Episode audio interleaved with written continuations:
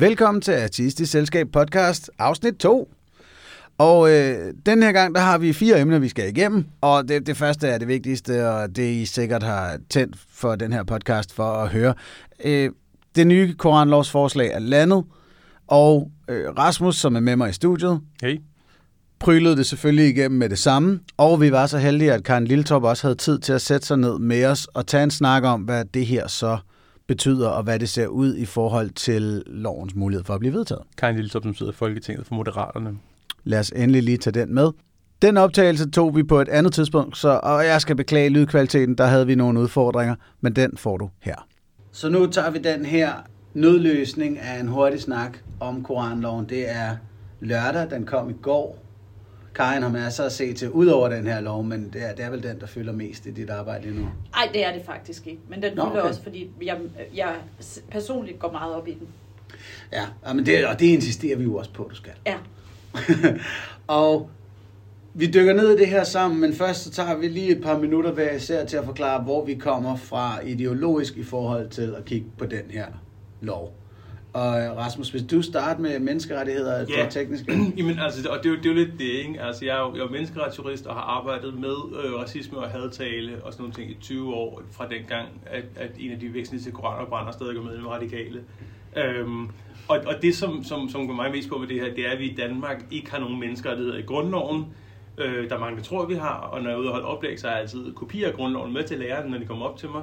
Sådan noget som ytringsfriheden i paragraf syvoghalvfjerds, der står også meget specifikt, at Folketinget uden nogen problemer kan indføre dødsstraf for alle, der nogensinde har tegnet Mohammed eller Pia Kjærsgaard. Og det er ikke så absurd, som det lyder. Det er sådan noget, vi har gjort. Højesteret under besættelsen sagde, sagde thumbs up til, at man sendte kommunister i, i, i koncentrationslejre, og efter besættelsen ophørte, så sagde den samme højesteret thumbs up til, at man henrettede dem, der hjalp med at gøre det. Altså, man gjorde noget forbudt, som, som på tidspunkt var opfordret til. Så, så derfor er jeg sådan meget på det her med, det vil, jeg vil ønske, at vi kunne tale menneskerettigheder generelt. Øhm, det her med censur, der er mange, der tror, det betyder, at man ikke kan forbyde visse former for tale. Det er det ikke. Der er en legendarisk professor, som hedder Alf Ross, som sagde, at der er ikke noget i grundlovens paragraf syvoghalvfjerds, som forhindrer Folketinget i at forbyde alt omtale af sport. Og det er et andet sted et, et, et borgerforslag, jeg gerne vil skrive under på. Øhm, altså, det er den form for censur, der er forbudt. Det var det Grundtvig blev underlagt, som var, at alt, hvad han skrev, skulle forbi kongen. Øh, men, men ikke, at man forbyder ham at sige noget på nogen måde. Okay, så vores fundament på det her punkt er ikke særlig solidt? Nej, det er ikke dansk. Det fundament, vi har, det er fra den europæiske menneskerettighedskonvention, som vi skrev lige efter den anden verdenskrig, og den er skrevet med det formål, at vi skal stoppe anden verdenskrig og, og holocaust og sådan nogle ting fra at ske igen. Så derfor er vores menneskerettigheder også forskellige fra den amerikanske, hvor de amerikanske menneskerettigheder går på, at de lavede en revolution mod en, en, en, en kongemagt, og nu vil de bare være ultimativt fri. Og i forhold til ytringsfriheden, så betyder det, at i Europa, der siger menneskerettighedsdomstolen, at ytringsfriheden dækker ikke, at folk opfordrer til, at man afskaffer ytringsfriheden. Menneskerettighederne er betinget af at være et demokratisk samfund, så hvis man opfordrer til at afskaffe et demokratiske samfund, så kan man ikke være beskyttet af vores menneskerettigheder. Og det er det store forskel på U S A's menneskerettigheder og deres ytringsfrihed, og vores menneskerettigheder og vores ytringsfrihed. Så er vores mere absolut? Eller brøv, deres er ja, mere absolut, og præcis. Vi har rent faktisk hellige køer. Vi har hellige køer, og det er for eksempel sådan noget som nazister, hvor i U S A, der, der dem, som ellers er mine idoler, American Civil Liberties Union, har ført sager for nazister, for deres ret til at sige det her, hvor den europæiske menneskerettighedsdomstol siger, jamen, det kan vi ikke, hvis de gerne vil afskaffe den, vores fundament, fordi så undergraver vi vores eget, altså vores eget mandat til det her.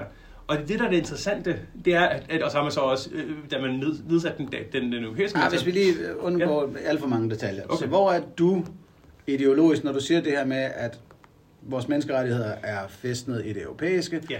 og der er et, et tryk på nogle minoriteter, som du synes, der er behov for at gøre op med. Er det rigtigt forstået? Det, jeg vender mig imod, er, at man siger, at det er ytringsfrihed. Hvis man sagde, at vi vil bare gerne have lov til at være racistiske over for muslimer, så, så ville vi kunne tage den derfra. Så ville det være en ærlig debat. Det, mit problem er, at man siger, at det handler om ytringsfrihed, når det overhovedet ikke handler om ytringsfrihed. Fordi de samme mennesker, som nu går på, på barrikaderne for retten til at være racister, for to uger siden, så synes de, det var helt fint, at, at, at F C K fik bøder på fire hundrede tusind kroner. Ja. Nej, nej, men, men det er det, der er mit problem. Jeg er lidt ligeglad med det her koranlovscirkus. Det, det, der, det er forskelsbehandlingen, som er problemet. Det er det, at man siger, at det er okay, øh, man skal have ultimativ ytringsfrihed, hvis man gerne vil kritisere en minoritet, men hvis du vil kritisere staten, så nej. Ja. Det har ikke noget med menneskelighed at gøre. Og det, det hykleri har du påpeget mange gange, og det kommer vi nok tilbage til. Det, og det er fordi, det er der, jeg kommer fra. Yes, yes. Forstået. Øh, hvis det er cool nok i den første gang. Ja, ja. Karin? Altså, jeg kommer jo fra et sted, hvor jeg er total ytringsfrihedsfundamentalist. Og det er også noget, det jeg arbejder for, både i Ateistisk Selskab og Humanistisk Samfund, hvor jeg faktisk synes, det er ultra vigtigt, at vi kan få lov at svine religioner til alt det, vi overhovedet har lyst til, fordi jeg er meget bevidst om, hvor ondt det også kan gøre på mennesker, hvor mange, der er blevet misbrugt i religionens navn. Det er jo en af grunden til, at jeg har arbejdet aktivt for den her politiske sag i så mange år. Og altså, det er det sted, jeg kommer fra, og samtidig kommer jeg fra, fra, fra en erkendelse af, at jeg ikke synes, det er fedt, at der er nogen, der står åbenlyst og opfordrer til had mod en gruppe. Den synes jeg samtidig er svær, og der kunne jeg godt med, føle, at jeg kom lidt i clinch mellem de der to synspunkter.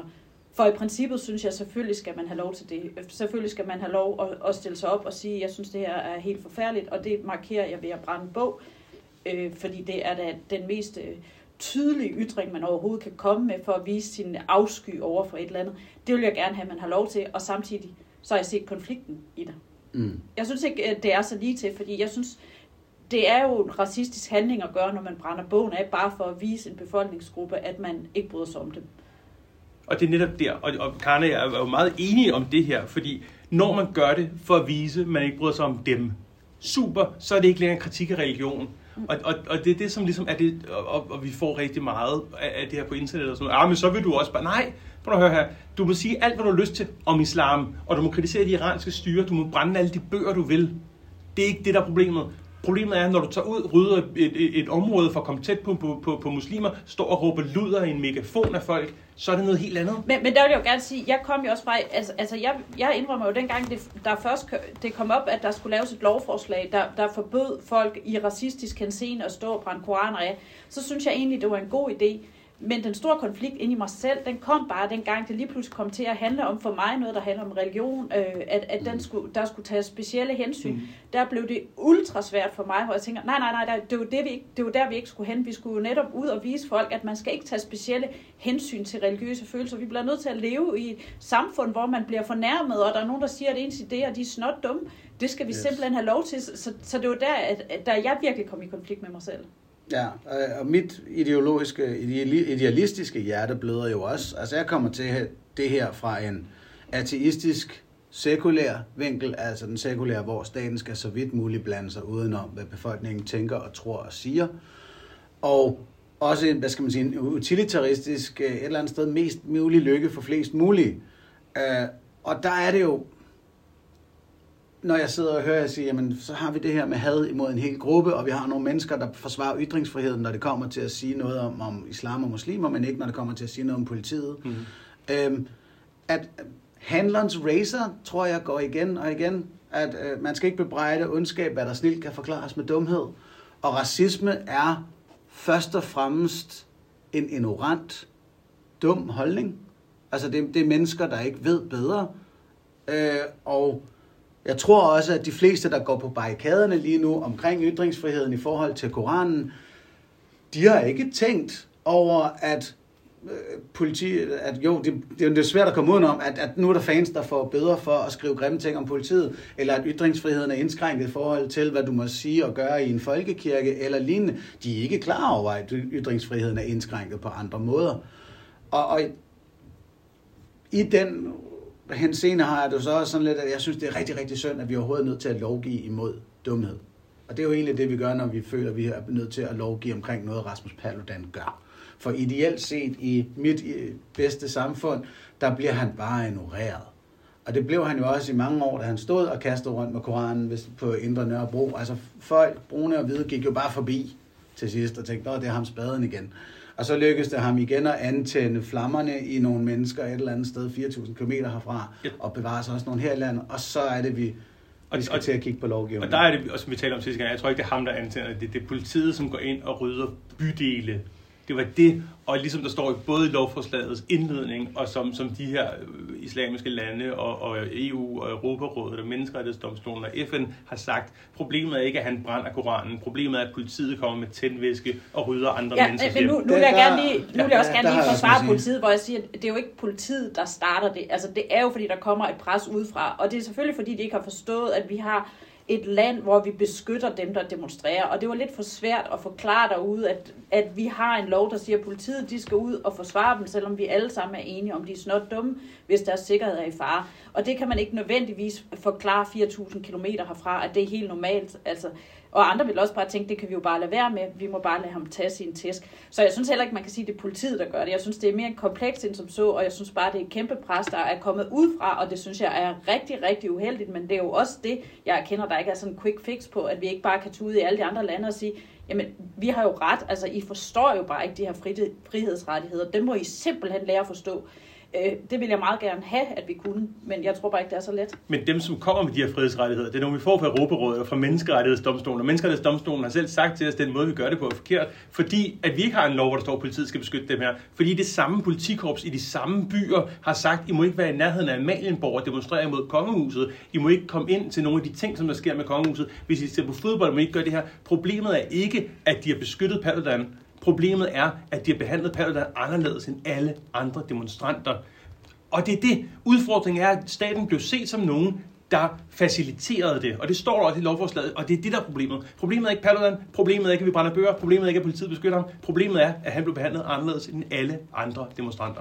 Og, og det kan vi jo nok ikke blive enige om i det her, fordi lige den her politibashing, som, som jeg godt ved er en af dine mærkesager, det, det, det er ikke den, jeg vil gå ind i. Altså det er muligt, at politiet har begået fejl, og det gør de også. Det gør de helt sikkert. De, de kan også godt have der, altså, egne holdninger til nogle ting. Men, men jeg synes ikke bare, det er det primært skulle handle om. Men jeg håbede jo også, at det var så let, at man bare kunne sige til politiet, øh, sørg for, at de ikke laver de her afbrændinger, og så er alle glade. Jeg synes, det er helt forfærdeligt, vi skal ind og lovgive om det. Og der er jo på andre sider siger, hvor er det bare uheldigt, vi skal ind og lovgive om det. For det viser sig nu, at man kan ikke gøre det, uden det får nogle rigtig, rigtig uheldige bivirkninger. Før vi i så fald dykker videre, fordi jeg har også lige nogle ting til det der. Altså, så, så vi når her til en, en måske lidt en faktuel disput om, hvorvidt der er blevet gjort forskel på folk. Men det er vel også her, vi lige kan nå at indskyde endnu en gang, at den nuværende lovgivning faktisk giver mulighed for at stoppe koranafbrændinger foran ambassader, fordi politiet yeah. kan faktisk godt bare sige, det må du ikke, det der også. Ligesom de flytter fodboldfans, for at de ikke går forbi forskellige yes. ting, ligesom de har flyttet D N S B i overvis igen. Og Karen, det, det ved du noget om, at er der på Christiansborg tanker omkring, at nøj, den nuværende lovgivning kan jo godt? Det er der, og det er jo noget af det, vi har presset på os, der har været kritisk over for den her lov, presset på for mm. at sige, jamen flere siger, at man bare kan gøre det her. Og over i Justitsministeriet øh, med alle deres kloge hoveder, så siger de, det er ikke rigtigt, det kan man ikke gøre. Og der vil jeg jo sige, der kommer man jo på et arbejde som menigt folketingsmedlem, fordi jeg er netop ikke jurist. Og jeg synes, jurister også udtaler sig forskelligt om det her, og derfor kan jeg jo ikke gøre andet end at støtte mig op af, hvad de siger, at det kan simpelthen ikke lade sig gøre, fordi jeg tænker, det er jo da noget, der vil gøre alle lykkelige at sige, jamen vi, vi kan gøre det inden for den nuværende lovgivning.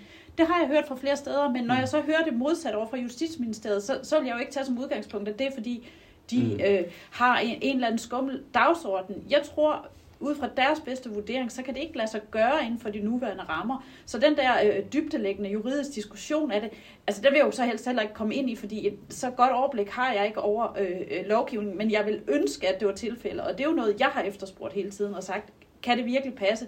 Kan det virkelig passe? Fordi det, vi er interesseret i, det er jo i virkeligheden, at politiet bare sætter en stopper for det her, uden vi andre behøver for øvrigt at ændre vores øh, friheds... Ja. Så, så lad mig prøve...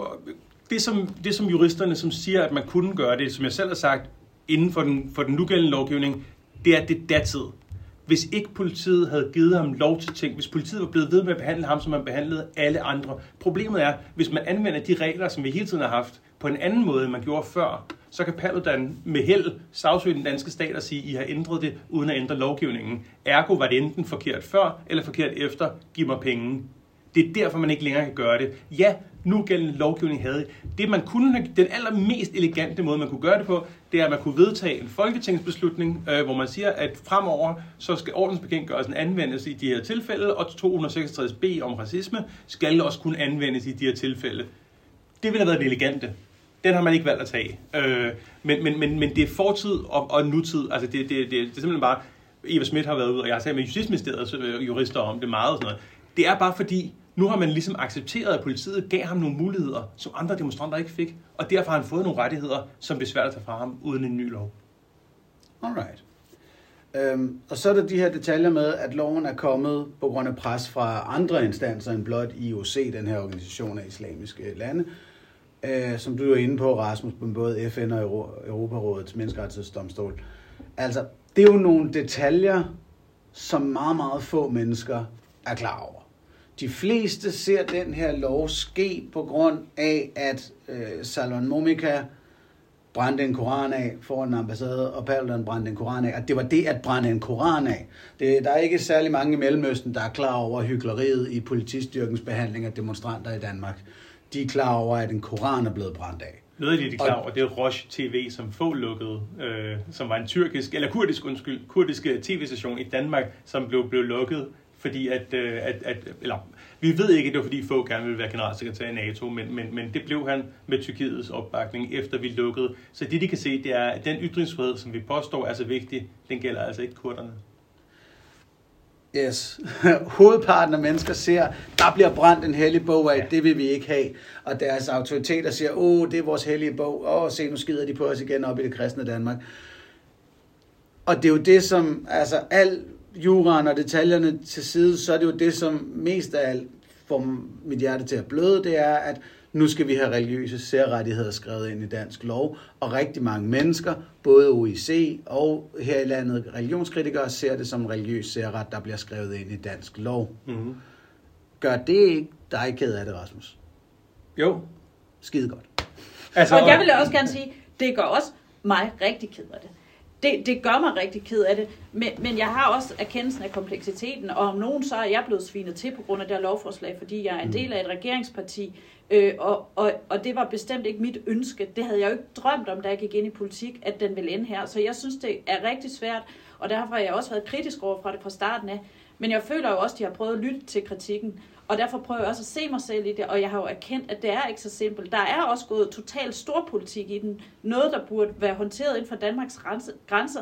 Det er jo lige pludselig blevet storpolitik. Det er russerne, der har misbrugt den her historie til at få, få blikket væk fra Danmark. Der sker så mange ting derude, som ikke er så simple, som jeg gerne vil have det til, til at være. Og, og, og, men derfor gør det jo stadigvæk ondt, for det er ikke en regel, jeg ønsker mig. Ja, og det, det er jo så der, hvor jeg også ligesom tænker, jamen hey, det nemmeste kunne jo være rene linjer og åbenhed og så videre, fordi så slipper man for det der store politiske togtrækkeri. Øh, så måske er det nu, vi lige får sat på plads. Jamen jeg tror, vi sidder en modstander og to tilhængere af det nye lovforslag, eller hvordan er det? Jeg kunne bedre lide det første. jeg, jeg vil ikke... Jeg synes faktisk, de har lyttet til kritikken, og jeg synes, det er meget mindre slemt den første udgave, om jeg er tilhænger. Altså sådan er det i politik. Jeg kan godt lide, folk de tror, at man kommer ind i et politisk parti, og så, så at, kan jeg bare stemme, som jeg vil, og det ved jeg også godt, det står i grundloven. Men alle, der har været derinde, de ved også godt, det er en holdsport, og de snakker om det, og, og hvis vi bliver enige om, at vi ikke er sat fri, så bliver vi ikke sat fri, så skal vi stemme det samme.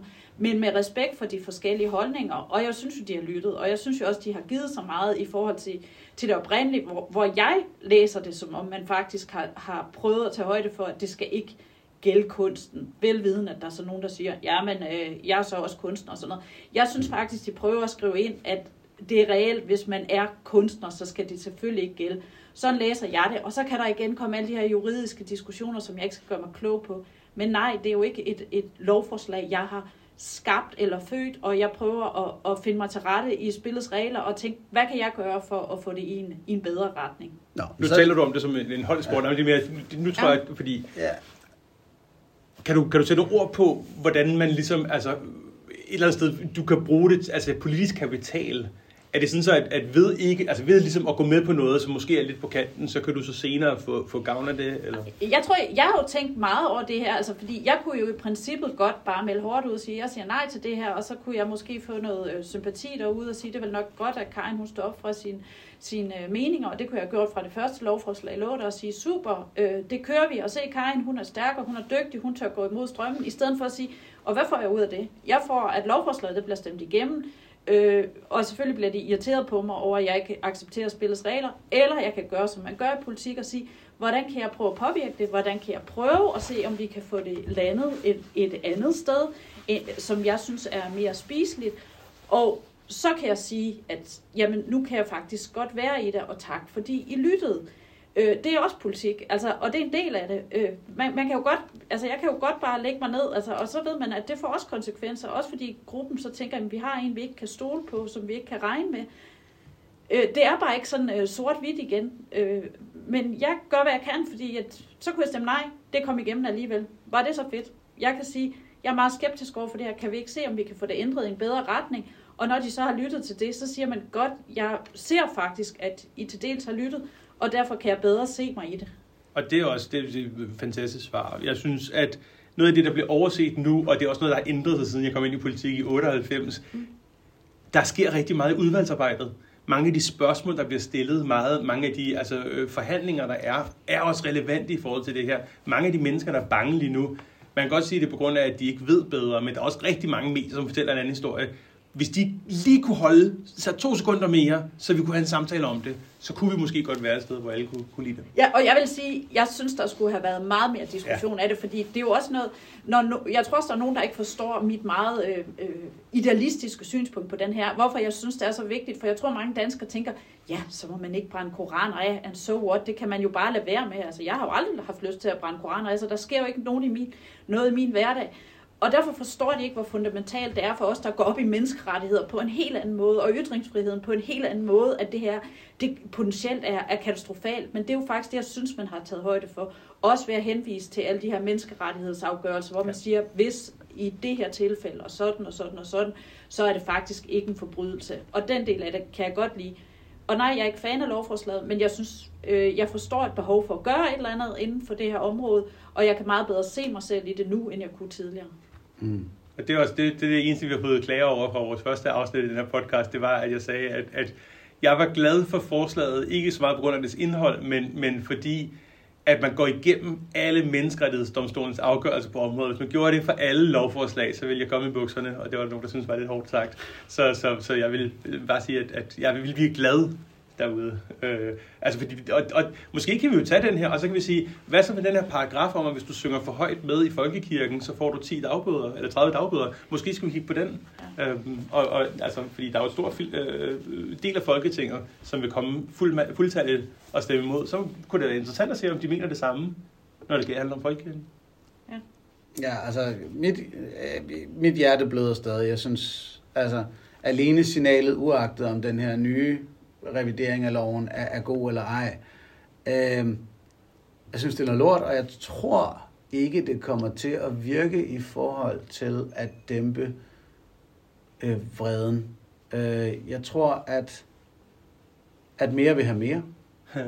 Jeg tror, at vi, vi åbner nu en kattelem for flere religiøse særrettigheder, ligesom vi gjorde, altså ligesom vi jo fra starten af har gjort, fordi folkekirken har religiøse særrettigheder i Danmark. Den oprindelige identitetspolitik er jo i grundloven.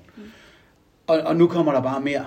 Og nu gør vi religion stærkere, og så bliver islam stærkere, så skal kristendommen være stærkere, så skal islam være stærkere, så skal kristendommen være stærkere. Jeg er bange for, at det her er en, en kæmpe fejl i det store billede, uagtet om det juridisk er en god øh, ja, pakke. Men, men, og, og jeg forstår din frygt. Altså, det er en anden mm. lille ting, jeg bemærkede i det nye lovforslag, det, det var, der stod, at det skulle evalueres efter et par år. Fordi jeg vil give dig helt ret, hvis det viser sig, at der er noget som helst i, at det her det er en glidebane i den forkerte retning, så håber jeg jo, at konklusionen om to år siger, jamen så ophæver vi den igen, fordi det her gider vi så ikke. Velvidende, at lige så snart der er indført nogle sikkerhedsregler, så, så er det nogle gange svært at få dem ophævet igen. Det er nemmere at indføre reglerne, end at få dem ud igen. Men jeg giver dig helt ret i, hvis det viser sig at være en glidebane, så bløder mit hjerte lige så meget som dig, at det synes jeg faktisk er helt forfærdeligt. Så jeg kan bare godt lide, at man har fået skrevet ind, at man skal monitorere det og vurdere det igen om et par år. Hvordan ser det egentlig ud? Har vi bare fået lagt en dæmper på det der pres, der er udefra? Er vi ikke længere så forhat derude i verden? Så kunne det jo også være dejligt, at vi bare kunne fjerne den igen og sige, huh, nu, nu har vi glemt det. Det ville jeg da også synes var fantastisk. Så nu så er de idealistiske holdninger nogenlunde på plads. Altså, jeg er på et klart nej. Karen lyder som et pragmatisk ja. ja. Og Rasmus, du er på et øh, fedt håndværk. Ja. Ja. Yeah. Er det sådan noget? Jamen, jo, jamen, og vi har brug for at gøre for noget for, jamen, for menneskerettigheder og antiracisme i Danmark. Ja, jeg vil hellere ja. have, at man ligesom gennemgik alle de regler. Ikke? Altså, det er lidt mærkeligt, at man sætter den paragraf, man sætter den i og sådan nogle ting. Ikke? Altså, man kunne lagt den et andet sted. Måske skulle vi bare kigge på alle religiøst betingede regler i strafferetten. Og, og så overordnet har jeg også flere gange sagt, prøv, kan vi ikke helliggøre mennesker i stedet for øh, hellige tekster? Og der og siger ligesom, jeg jo, det er det, vi gør her. fordi igen, ja. Du må brænde alle de hellige tekster, yes. du vil, også med den nye lov. Godt. Så lad os gå ned i, hvad revideringen her egentlig har gjort, og det ved I to meget mere om end mig, fordi Rasmus har hele tiden stået på, at Firoozeh Bazrafkan, som ja. ligesom er blevet eksemplet på kunstnerisk islamkritik, godt må gøre, hvad hun gør. Hun må gerne rive en koran, og så videre. Ja. Det måtte hun også med det gamle forslag. Ja. Det er som om i det nye forslag har man gjort mere ud af at, at understrege det. Ja. Men der er stadig jurister, der er uenige. Så hvad fanden? Ja, og det, men igen, så, så bliver jeg jo, jeg vil ikke sige træt af det, for det er jo dejligt, der er nogen, der blander sig i debatten. Jeg ser det jo også, som om man net har taget det ud, at der stod det også gældede kunstner og kunstnere. Det har man taget ud, det synes jeg var et meget klart signal. Og så er der kommet flere klamamser ind om, at hvis det drejer sig om kunst, og det er en del af kunsten, så må man selvfølgelig gerne. Men hvis det er det eneste, der er i det her kunstværk, og der står også noget om, at hvis man plejer og ernærer sig som kunstner, så er der jo andre regler, der gælder. Jeg synes faktisk, man har prøvet at gøre det rigtig klart, at man godt må gøre det her, hvis det er i kunstnerisk øje med. Altså, sådan læser jeg det. Og så ved jeg, at der er nogle jurister, der siger, at sådan er det ikke. Og det er jo der, jeg håber, der også igen videre, at der er, er vurderinger. Øh, og jeg også håber, at dem, der sidder og skal vurdere, de har en smule sund fornuft, og de godt forstår, at hensigten med det lovforslag, det er faktisk at øh, forbyde, at man bruger denne slags aktioner som racisme, som haddemonstrationer, men alle andre, der har en grund til at, at gøre op med deres religion, de må gerne. Altså, så jeg synes, det er det, man har prøvet at gøre klart. Og hvad juristerne så siger, det er ikke rigtigt. Det, jeg er ked af at høre, hvis, hvis de har ret, de der jurister. Men der er heller også vil vise nogle jurister, der siger det modsatte. Og der er det jo så også, at nu kommer udvalgsbehandlingen, og så vil alle de samme spørgsmål blive stillet igen. Og så kan ministeren svare, hvad han mener. Og når vi har det svar, så kan vi se, hvem der havde ret. Ja. Fordi det, ministeren mener, det er det, som bliver fremsat for Folketinget. Og så har vi i Danmark det smukke ord, som hedder, at lovgivningen fortolkes teleologisk, hvilket betyder, at vi, vi fortolker den altid i lyset af, hvad lovgiver gerne vil have. Så lovgiver siger, det er ikke meningen, at Firoozeh skal ramme, fordi hun var i forvejen kunstner. Hun, i, i, når folk siger, at det er hovedværket, at hun ødelægger den, der mener vi hovedbudskabet, mennesker. Hvis hovedbudskabet er, at hun ikke kan lide kvindeundertrykkelse i Iran, så er det hovedbudskabet. Så er det ikke, at hun ikke kan lide bare, altså, muslimer. Super, så er hun ikke omfattet. Og, og det er det, som... som altså, der, der er en enkelt jurist, som har skiftet, øh, og det er i et interview i en avis, øh, og, og jeg har kontakt til vedkommende i forhold til at finde ud af, hvorfor og om det er rigtigt citeret. Øh, men ellers er det alle de samme, som allerede før lovforslaget var opfundet, havde udpeget islam som den største fjende. Så... Jeg, jeg synes jo, at de har prøvet at gøre det. Jeg ved godt, det er blevet sådan helt en floskel at sige, det er nålestiksagtigt, og det er stadigvæk ikke blevet nålestiksagtigt. Men jeg synes, det er blevet indsnævret betydeligt i forhold til tidligere. Men nålestik, nej, jeg vil jo gerne have, at loven den bare stod, at hvis du stod og brændte en koran af for at skabe had i verden, så må du ikke fysisk skamme dig. Og det var så det, der står, men det kan man ikke. Og det, det, det kunne man ellers sted godt, og det er en anden ja. diskussion, men det vil jeg gerne. Ja. Altså, det, det er jo det her med, om, om, om ikke man skulle overveje, og lade ikke-jurister formulere noget lovgivning engang imellem. Ja, ja, fordi det er netop, altså vi ikke-jurister er mm. gået i panik ude i det ganske danske land og prøver at diskutere noget, som jurister ikke engang er enige om. Det er dybt frustrerende, og det er så også der, hvor jeg som, som centrale talsmand for den her organisation tænker, vi kan være principielt imod, at religion bliver skrevet ind i lovgivning, men når jurister ikke engang er enige om, hvad den her lovgivning er, så er det jo svært at have et klokkeklart svar til ja. den her paragraf. Um, der, har, der, har, der synes jeg også, at medierne har noget skyld i forhold til, at, at, at altså, der er rigtig mange, som siger det samme, som ikke er, at, at det er et kæmpe problem, og de bliver ikke citeret, mens de samme to personer, som mener, det er et kæmpe problem, bliver citeret i alle historier. Så lad os tage den med, at det her er forhåbentlig ikke en katastrofe, skulle den blive vedtaget, og jeg vil gerne ud og sige alle mulige ting om islam, og Firoozeh vil gerne ud og gøre alle mulige ting ved den bog osv., og, og det kommer vi også til, og vi kommer til at teste grænserne, som forhåbentlig vil være de samme som før i forhold til redelig islamkritik. Ja. Med det sagt, hvad er så chancerne for, at det her lovforslag bliver vedtaget nu? Jeg tror, den er stor. Okay, fordi... Altså, det, det er ligesom det, jeg kan høre på, på jungletrummerne, ikke? Jeg mm. tror, der er stor chance for det, fordi at de netop har lavet en, en seriøs... Øh, omskrivning af lovforslaget, baseret på de høringssvar, der er kommet ind. Og der har jo været flere partier, der også har været sådan lidt øh, uden for regeringen, der har været sådan lidt, ah, hvad synes vi egentlig og sådan noget. Øh, og de har jo også været inde og fået lov at give deres besøg med. Så det betyder jo, hvis regeringspartierne er for, og der er flere andre partier, der også er for, så er der rimelig stor sandsynlighed for, at det bliver stemt igennem. Der har vi jo også talt med nogle af dem, som, som, som er i, i partier uden for regeringen, som også fortæller, at, at for fanden, altså justitsministeriet har siddet og sagt, det, det er ikke så slemt, som det altså, så, så, så, så, ja. Okay, så nu er vi nået af det, jeg virkelig, virkelig hader, nemlig den, den parlamentariske sportsjournalistik. Ja. Hvad er chancerne for, at det her parti eller bla, bla, bla. Hvad følte du, da du stemte ja? Ja. Ja, altså så til den afstemning af det her lovforslag, der er der ingen clearinger. Normalvis så clearer man, øh, som det hedder, at, at en, en halvfjerds firs folketingsmedlemmer behøver ikke at komme ned i salen og stemme. Mm. Øh, og så har man stadig en gyldig afstemning. Mm. Nu skal alle et hundrede og nioghalvfjerds mm. ned og sige ja, nej eller gul. Ja. Øh, man må godt stemme, ikke blankt, men, men midt imellem. Jeg ved ikke. Ja. Øh, hvilket skulle højne chancerne for, at det kunne være, den faldt. Mm. Fordi jungletrummerne var, at inden det her lovforslag blev revideret, at der var folk i både S, V og, og M, som kunne finde på at stemme nej, og der dermed kunne være et flertal for, at loven faldt. Det var det håb, der var fra oppositionspartierne, ikke? At de godt vidste, at nogen af os ikke var så begejstrede for det, og, og så ville de selvfølgelig prøve det af og sige, at der er ikke nogen, der skal slippe for at gå ind aktivt og stemme ja til det her lovforslag. Ja. De vil gerne se mig svede ned i Folketingssalen, og de vil filme mig og sige, hun trykker ja, ja, så de også kunne snakke mere om hykleri og så videre. Ikke? Og altså, i dit tonefald lyder det til, at du er i gang med at banke syvtommersøm i den kiste. Nej, ja, ja, ja, altså, jamen, lige nu siger jeg jo, ja, jeg, jeg, jeg synes faktisk, jeg har lyttet, og jeg kan bedre se mig selv i det nu, så jeg får også mig, øh, helt sikkert, jeg kommer til at stemme ja. Og de andre, altså igen, har, synes jeg jo, vi alle sammen, også dem, der måske ikke har været super begejstrede fra de andre partier, har været rimelig loyale, altså de har nok luftet deres bekymringer, men der har jo ikke været nogen, der har været ude offentligt og sige, at det vil de stemme nej til det her. Så det er jo fordi, at det selvfølgelig rygtes, at alle er ikke lykkelige, og så vil de sige, det er fint, hvis I ikke er lykkelige, så vil de gerne se at trykke ja. Altså, fordi så kan man ikke, ellers kan man netop være den, når jeg var syg den dag, så jeg stemte ikke. Ja. Og, og så er man ligesom sluppet ud af det, for det er jo også det system, der er, altså som man også bruger, som ikke er så offentligt, at man gør, men man godt kan sige, uh, den har jeg da lidt svært med. Måske er jeg lige syg den dag. Nu er der ingen af os, der får lov at være syge. Vi skal stå på mål for, for, for den her lov. Det, jeg håber, der sker, det er, at de alle sammen sidder nede i salen, fordi man har kun to spørgsmål til ministeren hver, og alle stiller fucking spørgsmål. Okay, så, så alle de her ting, som der er blevet opfundet til pressen og sådan noget. Hvad så med det her? Hvad så med det her? Hvad så med det her? Hvad så med det her? Så får en masse fine svar på ministeren. Ja, men det er så med glad for, at det er det, du ønsker dig, så vi kan få en rigtig dejlig lang dag i salen. Og netop den debat, der sker i salen, kommer jo ikke til at ændre noget. Det kan jeg så love dig på.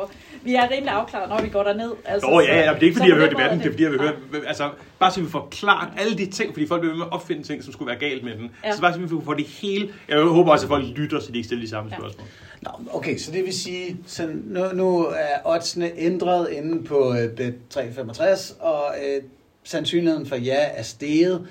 Der er sandsynligvis stadigvæk en, en lobbykamp i løbet af de, de næste... Hvor, hvor, hvor hurtigt bliver første, anden, tredje behandling overstået? En måned? Øh, ja, altså, jeg tror lige nu er planen, at det er i starten af december, vi skal Alright. stemme den igennem.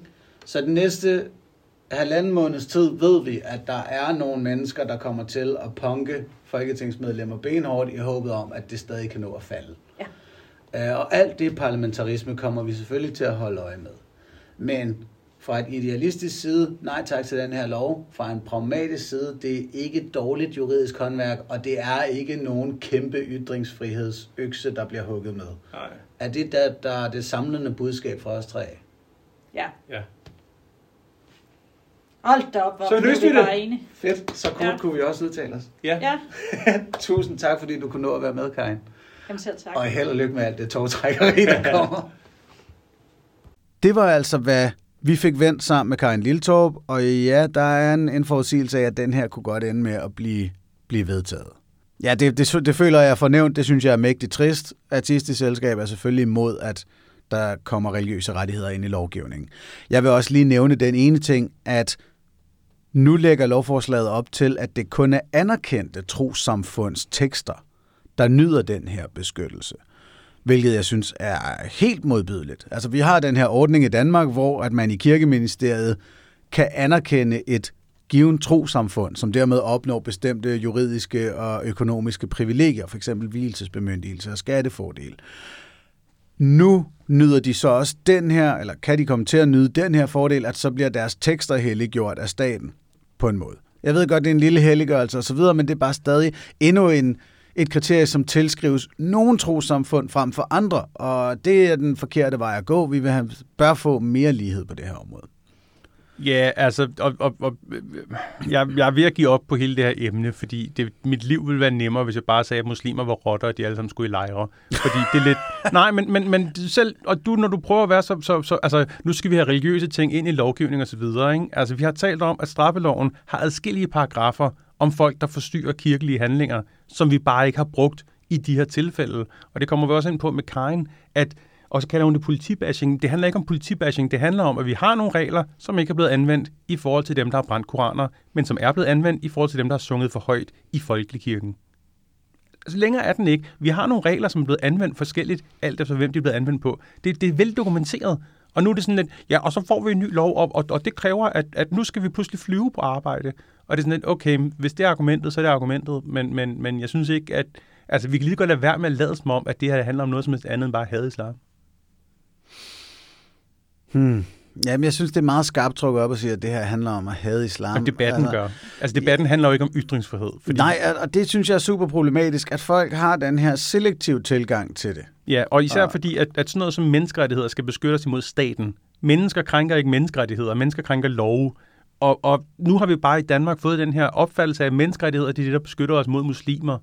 Og, og vi ser stadigvæk over seksten statistisk set voldelige overfald, som er racistisk motiveret om dagen, og lur mig, lur mig om ikke det stiger nu med den her Israel, øh, øh, hvad hedder det, Palæstina-krig, Hamas. Så, så, så, så jeg, jeg synes, det er et forfærdeligt liv, og, og det, det er forfærdeligt, altså, jeg ved ikke, hvad jeg skal gøre med det her.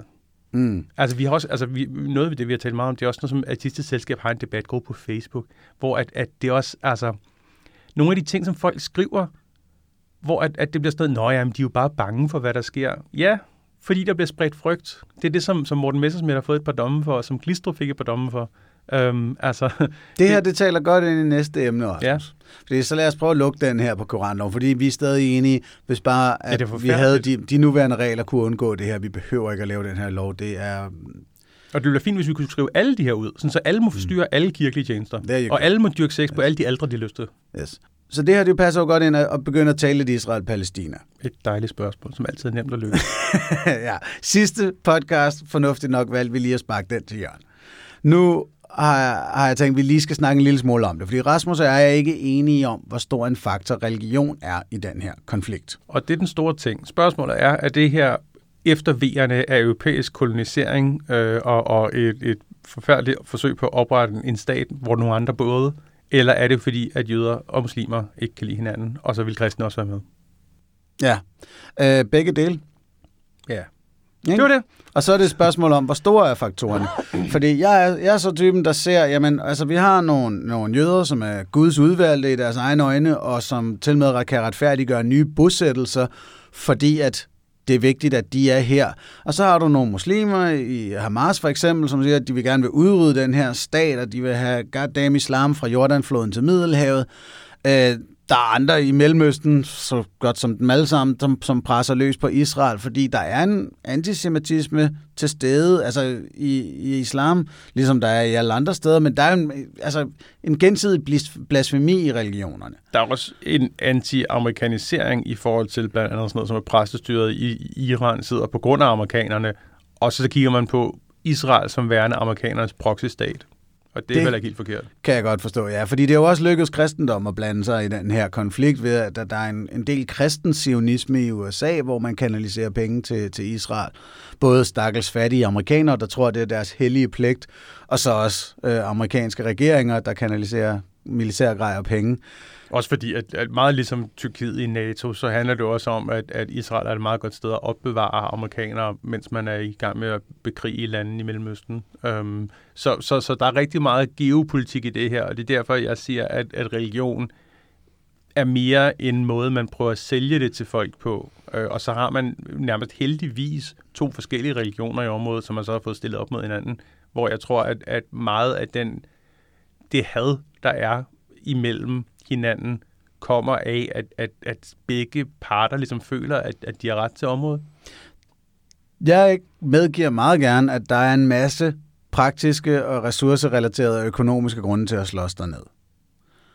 Så er det så, jeg siger, at der er nogle mennesker, for hvem det er rigtig vigtigt, at det her stykke land er på Israels hænder, fordi ellers kommer dommedag ikke. Ja. Ellers kommer Jesus ikke tilbage. Og det er der, det begynder at blive interessant, fordi at, at der vil jeg give dig, at det er hundrede procent bindegale religiøse mennesker. Og der er nogle mennesker, der godt kan lide at øh, fortælle sig selv, og jeg er også ret sikker på, at de, altså, man kan jo høre det nærmest, hvis du er en kødrobot i et økosystem, og du bliver bedt om at slås, og nogen siger til dig, hey, hvis du dør, så dør du ikke rigtigt.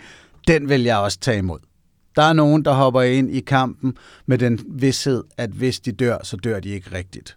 Der er noget, vi skal have undersøgt i fremtiden. Det kunne være et spændende, er... et spændende afsnit, hvor vi taler med nogle, nogle militærhistorikere om, hvad man plejede at love folk, og hvad man lover folk nu. Fordi øh, man har kigget meget på sådan noget som, at, at den amerikanske hær jo også i høj grad rekrutterer blandt fattige, fordi at det er deres eneste måde at få en uddannelse på. Mm. Øh, hvor at, at tidligere har man netop sagt det her med, at så kan du komme i, i, i himmeriget, og så får du et federe liv et andet sted.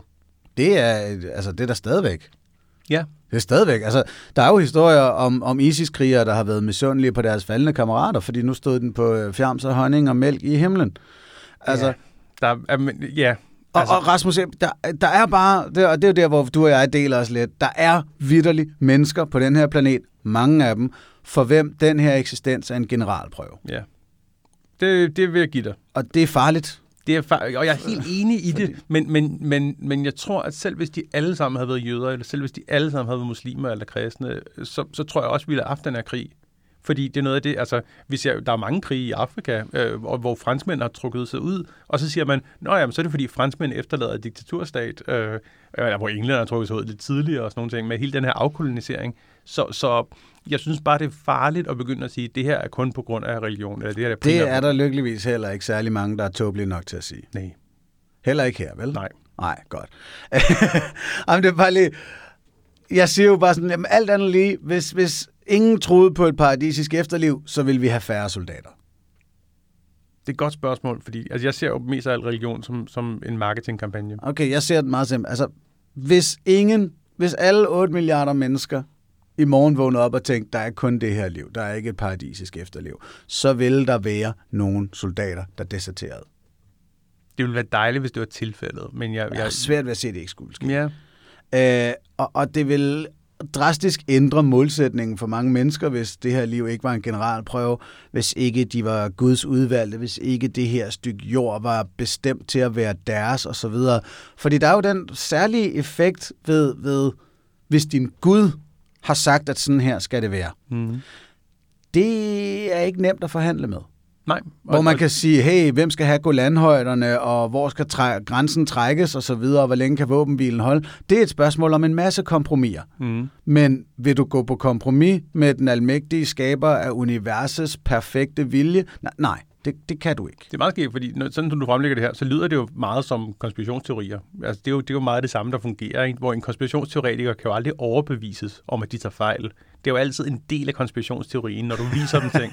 Og, og, og det er jo, altså så jeg, jeg kan godt lide tankeeksperimentet om, om, om hvis vi nu bare droppede religion i morgen, ville der så være flere lykkelige mennesker. Og, og det er noget, jeg har tænkt rigtig meget over, også øh, Koran og hele cirkus og sådan nogle ting. Fordi mit mål med livet er at efterlade en bedre verden, øh, og, og, og gøre det igennem det, jeg kan finde ud af, som er menneskeret og jura, øh, og til dels politisk kommunikation. Og, og på den måde prøve. Og jeg tænker nogle gange over de her mennesker, som er så bange for, for ja, enten jøder eller, eller muslimer. Hvad, hvad, hvad, hvad tror de, de gør med det her liv? Hvad, hvad, er det, hvad er det, de får ud af det her? Jeg kan godt se... Altså, altså at være bange for de andre? Ja, fordi du snakker om her i, i afsnittet med Karen, at, at det her med, at racisme er dumhed, og det er jeg ikke enig i. Jeg tror, at racisme er, er et fantastisk marketingredskab, som er, at du kan få en forklaring på, hvorfor ting ikke er gået, som du gerne vil. Det er jo sjældent folk, som er på toppen af deres game, og som har det alt, hvad de har brug for, som er racister. Øh, altså, det, det er som regel folk, som siger, at jeg mistede mit job, min kone skred, øh, mm. og, og det er fordi, der er kommet de her mennesker fra Mellemøsten.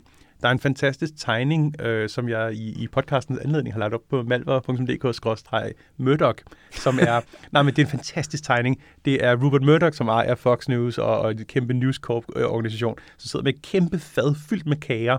Og så sidder der en fattig, hvid arbejder, som har en enkelt kage, og på den anden side af bordet, så sidder der en sort mand uden nogen kager. Og så sidder Murdoch med sit kæmpe imperie af magt og penge, mm. og siger, careful mate, he wants your cookie. Yes. Og det er lidt det, ikke? Man kan sælge rigtig mange ting til folk, og det er også det, der er smukt med sådan som Trump og Dansk Folkeparti og sådan noget. De lover der altid, at vi tager Danmark tilbage, make America great again. Og det er jo et individuelt, det er jo genialt, det er det bedste produkt, det er et produkt, som er skræddersyet til hver enkelt, for de siger ikke, hvornår det er, men alle kan godt huske et tidspunkt i deres liv, hvor de var glade, hvor de var gladere, end de er nu, hvor de ikke var sammen med hende, den gamle kælling ude i skabet, mm-hmm. altså, hvor, jeg ved ikke, hvorfor hun er i skabet, skabet. Jeg, jeg ville have sagt køkken, ah, okay. ude i køkkenet, det, ja, de, hvor de ikke var sammen med deres kæreste og så videre, ikke? Men, men, men hvor man tænker, ja, hvis jeg stemmer på dem her, så er jeg i gymnasiet igen, og så er der ikke nogen nære, og så, så kan de øh, øh, homoseksuelle ikke bruge sms'et, altså sådan nogle ting, ikke? Ja, og det er jeg helt enig i. Altså, det er et glimrende magtredskab, og jo flere, der tror på det, mm-hmm. yeah. jo bedre er magtredskabet. Jo flere, der er tavse i mødet med det, det er jo vores helt store mission, det er for folk til at lige at sige, hov nej, det der, det er ikke rigtigt. Det er sådan cirka det, faktisk, jeg ja. gerne vil have. Det var det er egentlig bare det, ikke? Altså, hvis halvfems procent af den danske befolkning bare lige sagde, nå, nå ja, undskyld, jeg har det sådan her med det der, ja. så gider jeg stoppe, så, så vil problemet. Meget, mange af problemerne vil kunne løses hurtigt. Der er en meget ateistisk selskab-ting, som, som, som vi, vi har talt om, og som vi har prøvet lidt af, som er den her med, med medlemmer af Folkekirken, hvis der er nogen af jer, der sidder derude. Øhm, kan man sammenligne det med, at I betaler til et fitnesscenter, som I bruger én gang om året, og hvor tyve procent hver femte af trænerne, de vil ikke have noget med homoseksuelle at gøre? Vil man betale til det? Jeg synes selv, det er et udmærket argument. Ja, lad os endelig tage den med. Udmeldelse punktum d k, hvis du ikke har fået det gjort. Og hvis du har nogle idéer til kampagner, så send den til os. Du kan sende den til, til rasmus snabel-a ateist punktum d k. Så er det også sagt. Og så tror jeg egentlig, vi, altså, så derfor Israel-Palæstina er øh, et moras af faktorer, ja. og ja, en af dem er religion, og hvor stor den er. Ja, nu har vi inspireret dig til at tænke over det. Øhm, jeg var i Radio fireogtyve syv i, i løbet af sidste uge. Radio fireogtyve syv, som er blevet købt af Berlingske Medier, øh, og nu drives på deres... Øh... Yes. Og i uh, programmet Alis Fædreland, der talte vi sekularisering. Mig og øh, historikerne Mikael Jalving og Christian Gander Skov. Som vi kender fra Konservativ Ungdom, hvor han heller ikke kunne lide islam. Ja, men det, det kan de ikke, de Nej. to. Øh, og det kom det også til at handle om halvvejs. Det var bare det, det hele handlede om. Det var, Mikael Jalving øh, har, har, har, har sagt, at, at han var fan af Måns Glistrup, som to gange blev dømt for racisme, og han, øh, han mener, at han ligger til højre for, for alle danske partier. Ja, og så, altså det handlede i første omgang meget om, hvad, hvad har kristendommen egentlig givet Danmark? Hvor at vi var svært uenige. Ja, det var, det, og det er meget interessant. Altså, nu, nu Anders tvang mig til at høre det, og jeg, jeg brød mig ikke om det. Øh, Det, det her det er min fucking waterboarding, altså. Nej, men det, og det er ret interessant. Altså, jeg synes, Alis Fædreland er ude i øvrigt udmærket program, og jeg kan godt lide at lære min Ali. Øhm, hvis man hører det, så prøv at lytte til, hvordan de... Især Jalving, han siger, jamen, nej, men du kan jo ikke stille os til ansvar for de ting, som højrefløjen af kristne særlige og sådan nogle ting gør i U S A og sådan noget. Det er jo ikke den slags kristendom, vi har her. Og så to sekunder efter, så siger han, ja, alle muslimer, de mener jo sådan her. Ja. Altså, det, det, det er fantastisk, og han kan ikke selv høre det. Han kan ikke selv høre, at, at, at han siger, jamen det er jo ikke alle, der er. Og, sådan, ja. og så i øvrigt, så kan han ikke finde ateistisk selskab. Ja, ja, ja. Jeg og synes, det, du skulle det, have kaldt ham altså, ja. sådan, altså, hvad er det, altså, Jensen eller et eller andet sted, mm. fordi han blev bare ved med ikke at kunne vores fucking navn. Og det er sådan lidt en klassiker, den der med at behandle de næste, som du selv vil behandles, at det, det er som om, den her man skulle lige glemt. Og så er vi, men, men det er et eller andet sted dejligt, fordi så er vi heller ikke mere kristne, vel? Nu er Jalving jo faktisk også ateist. Han er bare svært glad for kristendommen. Ja, altså, og igen, han, det, det er sådan en, som får mig til at spekulere over, hvad er målet med livet? Altså, hvad, hvad, han er jo ligesom... Altså, han, han er jo også helten i sin fortælling, Rasmus. Men hvad er det, han opnår? Han gør os bange for islam. Det mener han, vi skal være bange for. Ja. Og hvad så? Vi, vi skal beskytte landet, og så skal der kristendom, fordi på en eller anden måde kan man bekæmpe ild med ild. Men kristendom har jo ingen magt i Danmark, viste det sig. Nej, det var også nogle vilde udtalelser. Ja, og han blev ved med at sige det og sådan noget. Og så siger du, jamen, der er jo, altså, og, og Ali kommer også ind, hvad med alle de her kristne regler, der er og sådan noget? Ja, ja, men det er jo ikke kirken, der har dem. De er der jo. Hvis de er der så, altså, og jeg, jeg, jeg sad og tænkte, hvad nu hvis man sagde til ham, okay, alle de steder, hvor, hvor kristendommen har forrettigheder, det fjerner vi, og så giver vi alternativet de ting. Har alternativet så mere eller mindre magt, end de har i dag? Ja, det er et godt eksempel. Tak, jeg kunne også godt lide det. Ja, og, det, det havde, og de havde virkelig brækket sig, hvis jeg havde bragt det eksempel på banen. Det, ja, det er jeg ked af, at jeg ikke øh, teleporterede til dig, mens det skete. Og hvis du lige nu sidder og siger, ej, Rasmus, han sælger den her øh, debatudsendelse så godt, jeg vil virkelig gerne høre den, så er den fra øh, torsdag den seksogtyvende oktober, Alis Fædreland, øh, af sekularisering, det der skal til. Vi, skal og, også, vi linker den i show notes. Yes. Oh.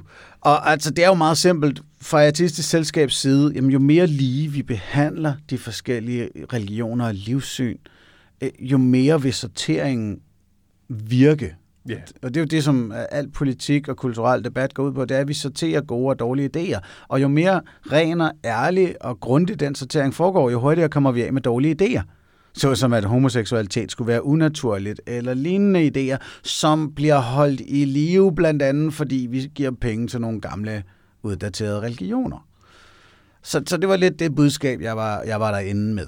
Og det var interessant, fordi han kalder dig professionel ateist, og så var det, jeg tænkte, hvad er det, du tjener dine penge på? Altså ikke dig, men, men, men Jalving, ja. Fordi ja, Anders, Anders er professionel ateist, men, men er ikke godt lønnet. Det, det, det, det er virkelig, det, det, er, det, er mere, det er mere lysten, der driver værket, ja. End det er noget som helst job, som folk skal være misundelige på. Ja, ja, tak Rasmus, det er det. Det er helt ret i. Øh, som jeg sidder her på en søndag og arbejder, ja, ja så selvfølgelig jeg egentlig også. Og så hvis nogen sidder derude og tænker, hvad fanden får han penge for det der? Lad os bare lige huske på, der er tusinder af professionelt religiøse. Så, så altså, balancen er skæv, skal I vide. Der, I forhold til, hvor mange hospitalpræster og så videre, og så videre, der er derude, og at, at hvis du sidder som et, et ateistisk patient og siger, øh, kan jeg få en rådgiver, der ikke kigger op? Nej! Nej, du kan ringe og håbe på, en frivillig kommer og tale med dig, men, men vi har jo simpelthen lavet et system, hvor det stadigvæk er religiøse, der bliver forkælet. Ikke at de har magt af den ombæring, åbenbart ifølge Mikael Jalving. Der er mange af dem, og de får penge af staten, men ingen magt. Har du andre noter fra programmet, vi skal nå igennem? Ikke rigtigt. Okay, jamen så slipper vi. Mest af alt, at det gjorde ondt at høre. Nej, det er fint at høre. Der hører lidt til det. Jamen prøv at høre, det er jo det der med... Vi, måske er det også, fordi vi føler, at vores position er så simpel og indlysende, at, at når den endelig skal diskuteres, så er man nødt til som journalist at finde nogle modstandere, og så sker sådan noget her. Men det er også, altså, så, jeg plejer at sige, at man har tabt debatten, når man siger, så det du siger er... den kommer hurtigt på banen fra dem. Ikke? Det er sådan noget. Så det, du siger, det er, at alle religiøse skal ud af landet, og vi skal bare have det her ateistiske megastat, som skal have jeres humanistiske ind over, og så kommer der pludselig woke mennesker med deres humanisme og accepter andre mennesker end mig. Sådan, øh, ja, jeg var også, det, det, var var ikke, det var ikke det, jeg sagde, men det lyder egentlig meget fint. Ja, at bruge humanisme som skældsord var ja. En spændende strategi ja, for jer. Ja, ja. Altså, jeg var slet, du, du er med på, at det betyder mennesker. Vi tror på, men, vi tror på mennesker. Altså, det er ikke, det, jeg, altså, så, så på den måde var, var det fint at høre, men altså, hvis man godt kan lide sandhed og sådan nogle ting, så er det ikke... Øh, altså, det, og det er det der udfordringen med alle de her debatter, altså, at, at, at hvis man skal holde sig til sandheden, så bliver det ikke lige så spændende, som danske medier gerne vil have det. Hmm. Så var der en detalje, som, som jeg, jeg var kort inde på den, den vil jeg faktisk gerne lige have med.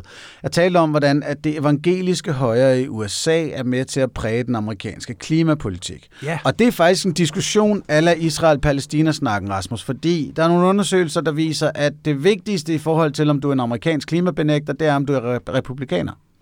Det er faktisk ikke, om du er evangelisk kristen. Nu er det så bare sådan, at evangeliske kristne er overvejende også republikanere.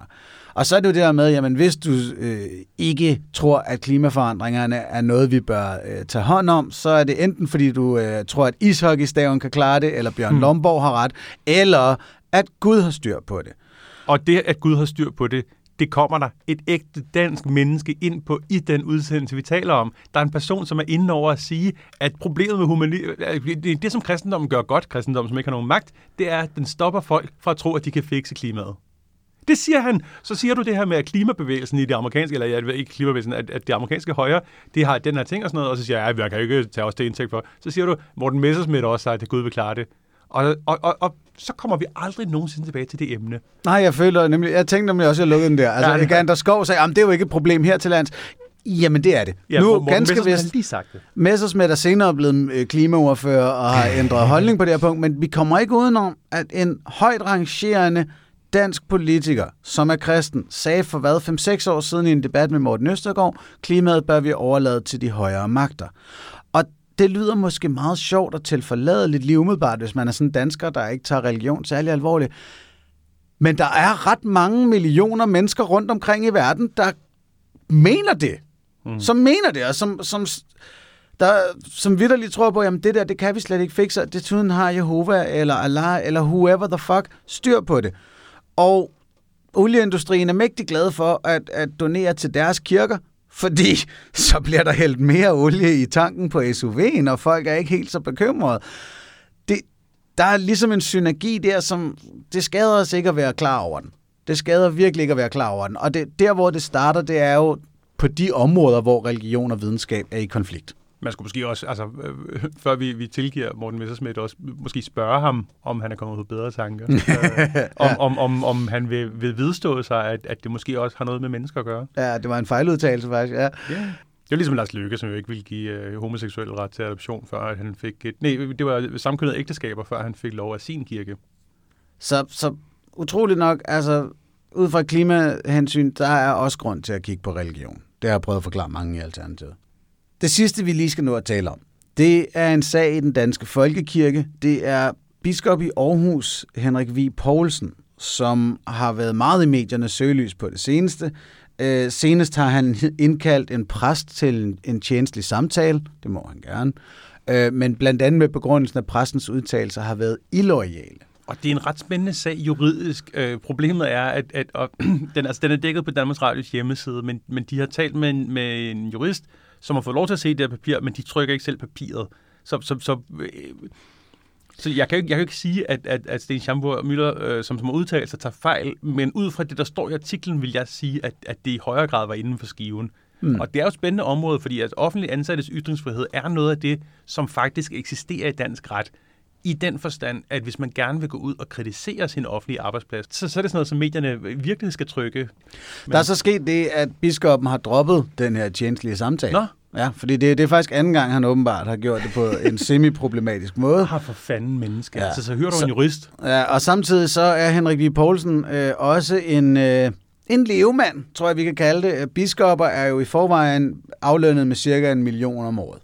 Øh, ikke fra folkekirkens kasser, direkte fra finansloven. Den betaler vi alle sammen, uanset om vi er medlemmer eller ej. Men Henrik, han har fløjet med den her vandflyver fra Aarhus til København i en sådan grad, han har klippekort til den. Nu viser det sig, at når han tager folk ud at spise, for eksempel sin kone inden et større møde, så får han også drukket noget temmelig dyr vin, øh, som Radio fire har afdækket. Så der, der er i det hele taget kommet beskydning på ham. Er det Petrus?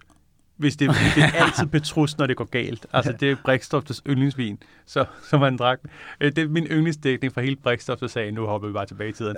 Men det var, det var at Brixtofte ofte spiste chilipasta med Petrus, og så havde B T talt med en vinekspert, som sagde, at det var at begå voldtægt mod den vin. Ja, det skulle jeg da også til at sige. Hvad Fordi fanden, det er en altså... af de dyreste vine i verden, som ikke er lige så god som den er dyr, men den er populær blandt nyrige, og så spiste med chili mad. Nej, jamen undskyld, men det lyder også new money bullshit, jamen, det der. Præcis. Altså, så tag da en, en cabernet og slap af, mand.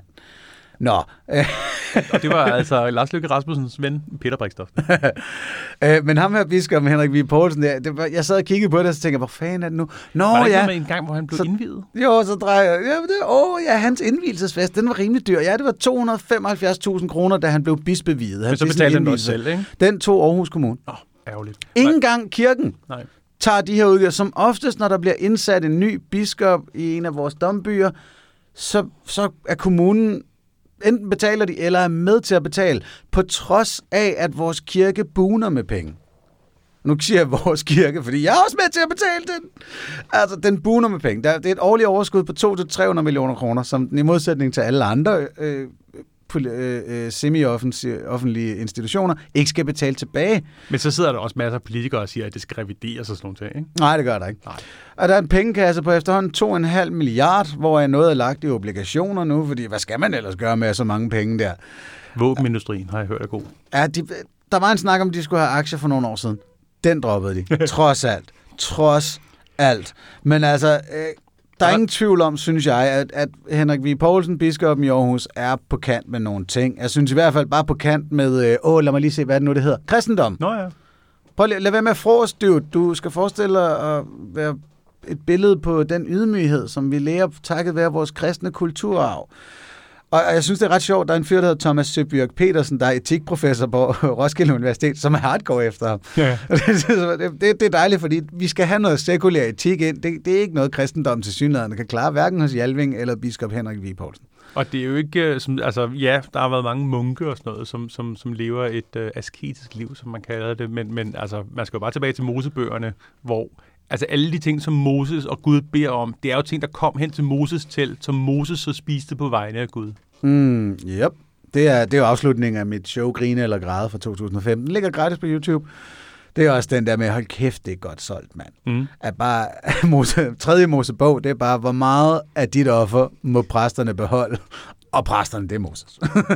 Kæft, og hvis jeg skal bruge noget nyt. Og det, det er en af de ting, jeg rigtig godt kan lide ved, ved den musical, som hedder Book of Mormon, hvor de ligesom sætter det på spidsen, at i mormonskirken, der accepterer alle medlemmerne ligesom, at deres chef, eller ham, som er valgt til det at være deres øverste præsident, han taler direkte med Gud. Så hvis han skal bruge et eller andet, eller der kommer en ny regel, for eksempel, at, at de, øh, den øh, civile regering var i gang med at forbyde flerkoneri, så sagde Gud også lige, at det skulle lige stoppe nu, at, at det blev forbudt i den virkelige verden. Det er jo ikke særlig langt fra, hvad Moses gjorde dengang. Der er vi bare kommet på afstand af det. Jeg synes, vi skulle genindføre det. Og så lad ham her, Henrik, tale direkte med Gud. Så lad os høre nogle dekreter. Jeg synes måske hellere, at vi skulle begynde øh, at tage afstand fra det. Og hvis du sidder nu og tænker, om så kunne det måske være, at jeg skulle melde mod folkekirken. Nå ja, men kirkerne og så videre. Prøv nu at høre. Der skal nok blive taget hånd om de der kirker, og der skal nok være masser af muligheder for at blive gift og navngive dine børn og alle de der ting. Man behøver bare ikke at bakke op om det her. Og det, det er en, en institution, der, man, synes jeg, generelt set froser temmelig meget med sine penge. Og det virker ufatteligt, når man så nogle gange hører om, at så er der en eller anden udkantskirke, der trænger til renovering, og de penge kan de ikke finde. Og det skyldes så, at, at de der to komma fem milliarder folkekirken ligger inde med, de er i alle mulige mærkelige kasser, og hvis du skal flytte det fra den ene til den anden eller den tredje, så er der jo fire bureaukrater, der skal op og slås først. Så der må man også lidt, nej, det, det må I simpelthen kunne finde ud af. Hvis taget er lækket øh, nede på Lolland, så freaking fix det med københavnerpenge. Sværere er det da heller ikke. Yeah, Slet altså, ikke, hvis man er kristen. Nej, og altså, er der ikke også noget med, at man skal eftergive alt gæld hver syvende år? Og sådan, altså, det, det, det, ja, det, det er en, Bibelen. Nej, hvor grineren. Ja, ja. Det er, det er derfor, og, og, og der er jo en af de ting, hvor islam er lidt interessant her, fordi at i forbindelse med finanskrakket i to tusind og otte, så var nogen, der snakker om det her islamiske system, hvor, og det er jo også, altså det er jo en af måderne, at jøderne er blevet upopulære på over tid, det er jo fordi, de må tage renter, så derfor endte de i pengesektoren, og pengesektorfolk er ikke populære. Men i, i, i det her muslimske banksystem, så er det banken, der køber huset, og så bor du der og betaler af på det som leje, indtil du har overtaget det. Og på den måde, så køber man ikke ting, som, som er i fiktive penge. Så, så der, er, der er nogle muligheder i det. Det er jo ikke fordi, at de var helt dumme, dengang de skrev de her ting. Problemet er måske snarere, at så er vi gået to tusind år uden at opdatere dem. Yes. Og det vil jeg faktisk også medgive. Jeg, jeg kunne godt forestille mig, at et økonomisk system bundet op på islam vil være bedre. Ja, yeah. det, det, oh, det kunne være interessant. Lad os prøve at få fat i nogle, nogle, den, nogle den vil jeg gøre. Oh, økonomer. Ja. Nu, den, den, den fodrer jeg lige øh, højrefløjen med. Den der, åh, stjerner, man kan godt lide islamisk økonomi. Okay. Jamen helt ærligt, altså institutionaliseret almisse og en idé om, at renter, det er, skal man prøve at holde sig fra. Det lyder ikke helt dumt. Det er også en, øh, jeg, øh, min, min jeg havde en kioskmand, som, som solgte mig øh, helt almindelig Coca-Cola, det var bare billigere der. Øh, og og han, han var praktiserende muslim, så han bedte fem gange om dagen og sådan noget, og, og, og, så, og vi snakkede ofte sammen og sådan noget, og så spurgte jeg ham, hvad, hvad sker der, hvis du for eksempel ikke kommer til at bede? Nå jamen, så skal jeg jo lidt med zone over for min Gud, så, så, så donerer jeg penge til Røde Kors. For det er det, man gør. Og det er det, der er forskellen på islam, og på, altså, hvor de har zakat, som er den her velgørende mm. vinkel, og så den katolske kirke, hvor den katolske kirke bare tog den det her biskop i Aarhus-stilen og sagde, det er mig, det er mig, der skal have alle pengene. Ja, ja, jeg skal nok give lidt til Gud, men det er mig. Og bare lige fordi jeg har sådan indbygget paranoia, jeg har også set forskellige dokumentarer, jeg er med på, at der er moskéer, der tjener som, oh, yeah. som banker og så videre. Selvfølgelig, selvfølgelig, selvfølgelig. Jamen, den katolske kirke, det var lidt derfor Luther gjorde oprør mod den, så jeg synes, det er okay ja. at sige. Og det er ikke fordi den katolske kirke har lært, at det der oprør mod grådigheden, den, den sidder stadig tykt på flæsket. Nå, kære venner, nu tror jeg heller ikke, vi kan lukke mere galle ud for den her gang. Øh, tusind tak, fordi du har lyttet med den her gang. Håber, vi lyttes ved næste. Ses.